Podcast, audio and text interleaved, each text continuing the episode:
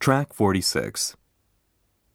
On the job training, off the job training. 1, OJT develops the skills needed for successful performance. 2, A good OJT program is systematic. 3, On the job training is one of the best manufacturing training methods.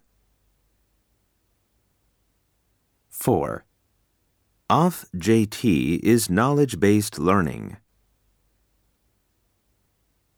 5, Results of off JT training are evaluated periodically.